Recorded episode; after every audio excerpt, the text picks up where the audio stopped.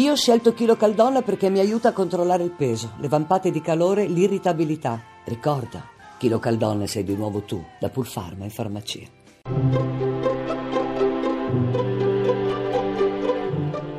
Il pensiero del giorno.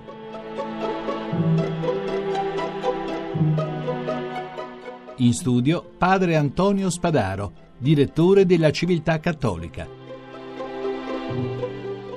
La rete non esiste, internet non esiste. Noi siamo colpiti dalla tecnologia, ma finché resteremo colpiti dalla tecnica, dal macchinoso, non ne capiremo il significato antropologico. La rete è una rivoluzione antica, in particolare Internet è una rivoluzione che potremmo definire con salde radici nel passato, perché dà forma nuova a desideri e valori antichi quanto l'essere umano. Quando si guarda internet occorre non solo vedere le prospettive di futuro che offre, ma anche i desideri e le attese che l'uomo ha sempre avuto e alle quali prova a rispondere, e cioè relazione e conoscenza. Se la rete diffonde post verità, notizie false, le cosiddette fake news, se alza i toni dello scontro, è perché c'è qualcosa che non va nella nostra vita sociale e nel cuore di ognuno di noi.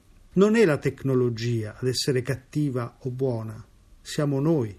Aveva scritto Benedetto XVI, l'ambiente digitale non è un mondo parallelo o puramente virtuale, ma è parte della realtà quotidiana di molte persone, specialmente dei più giovani. E prosegue Francesco, la rete digitale può essere un luogo ricco di umanità, non una rete di fili, ma di persone umane. La trasmissione si può riascoltare e scaricare in podcast dal sito pensierodelgiorno.rai.it.